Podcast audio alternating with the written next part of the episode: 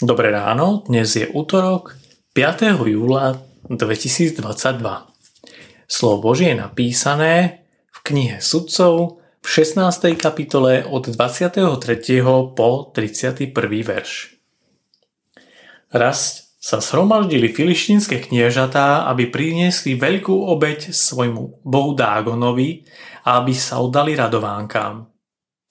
Keď ho ľud videl, chválil svojho boha a hovoril – Náš Boh nám vydal do rúk nepriateľa Samsona, ktorý pustošil našu krajinu a pobil mnoho našich ľudí. Keď boli v dobrej nálade, povedali, zavolajte Samsona, nech nás zabáva. Zavolali Samsona z väzenia a museli ich zabávať.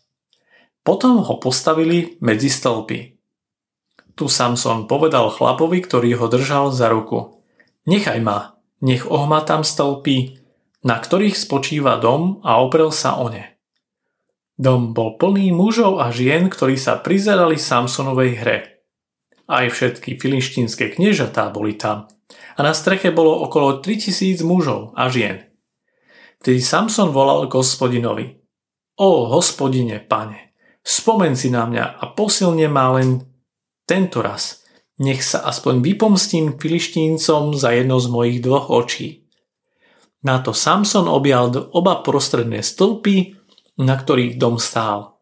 Jeden pravou a druhý ľavou rukou a zaprel sa do nich. Pomyslel si, nech zomriem aj ja s filištíncami. Navalil sa celou silou a dom spadol na kniežatá i na všetok ľud, čo bol v ňom. Takže mŕtvych, ktorých usmrtil svojou smrťou, bolo viac ako tých, ktorých usmrtil za svojho života. Na to prišli jeho bratia i všetci príbuzní, zdvihli ho odniesli a pochovali medzi Coreou a Eštáolom v hrobe jeho oca Mánoácha. On spravoval Izrael 20 rokov. Boh využíva naše slabosti aj závislosti. Napriek tomu, že je Samson nedokonalý, Boh stojí pri ňom. Napriek tomu, že sa Samson svojim pričinením stal obeťou klamlivých slov, ktoré ho priviedli do záhuby, Boh je pri ňom.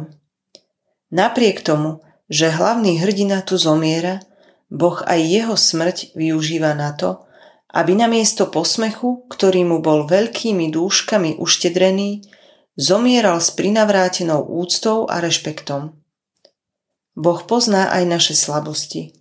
Dôležité však je, aby sme tu neskončili.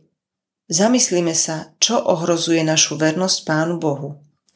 Často to býva neprimerané správanie, ako závislosť od niekoho, niečoho, porovnávanie sa s niekým, výbušnosť, majetníctvo, žiadostivosť, s ktorou bojoval aj Samson a ďalšie. A následne, keď budeme odhodlaní priznať si svoje závislosti, odovzdajme ich v modlitbe Pánu Bohu.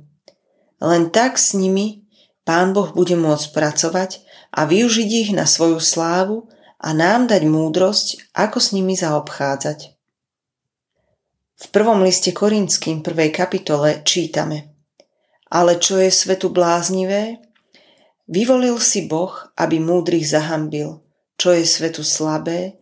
Vyvolil si Boh, aby mocných zahambil. Čo je svetu neurodzené a opovrhnuté? Vyvolil si Boh. A čo ho niet? Vyvolil si, aby zničil to, čo je, aby sa nikto neuchválil pred Bohom. Dnešné zamyslenie pripravila Katarína Šoltésová. Pamätajme vo svojich modlitbách na cirkevný zbor Merník. Prajeme vám krásny deň.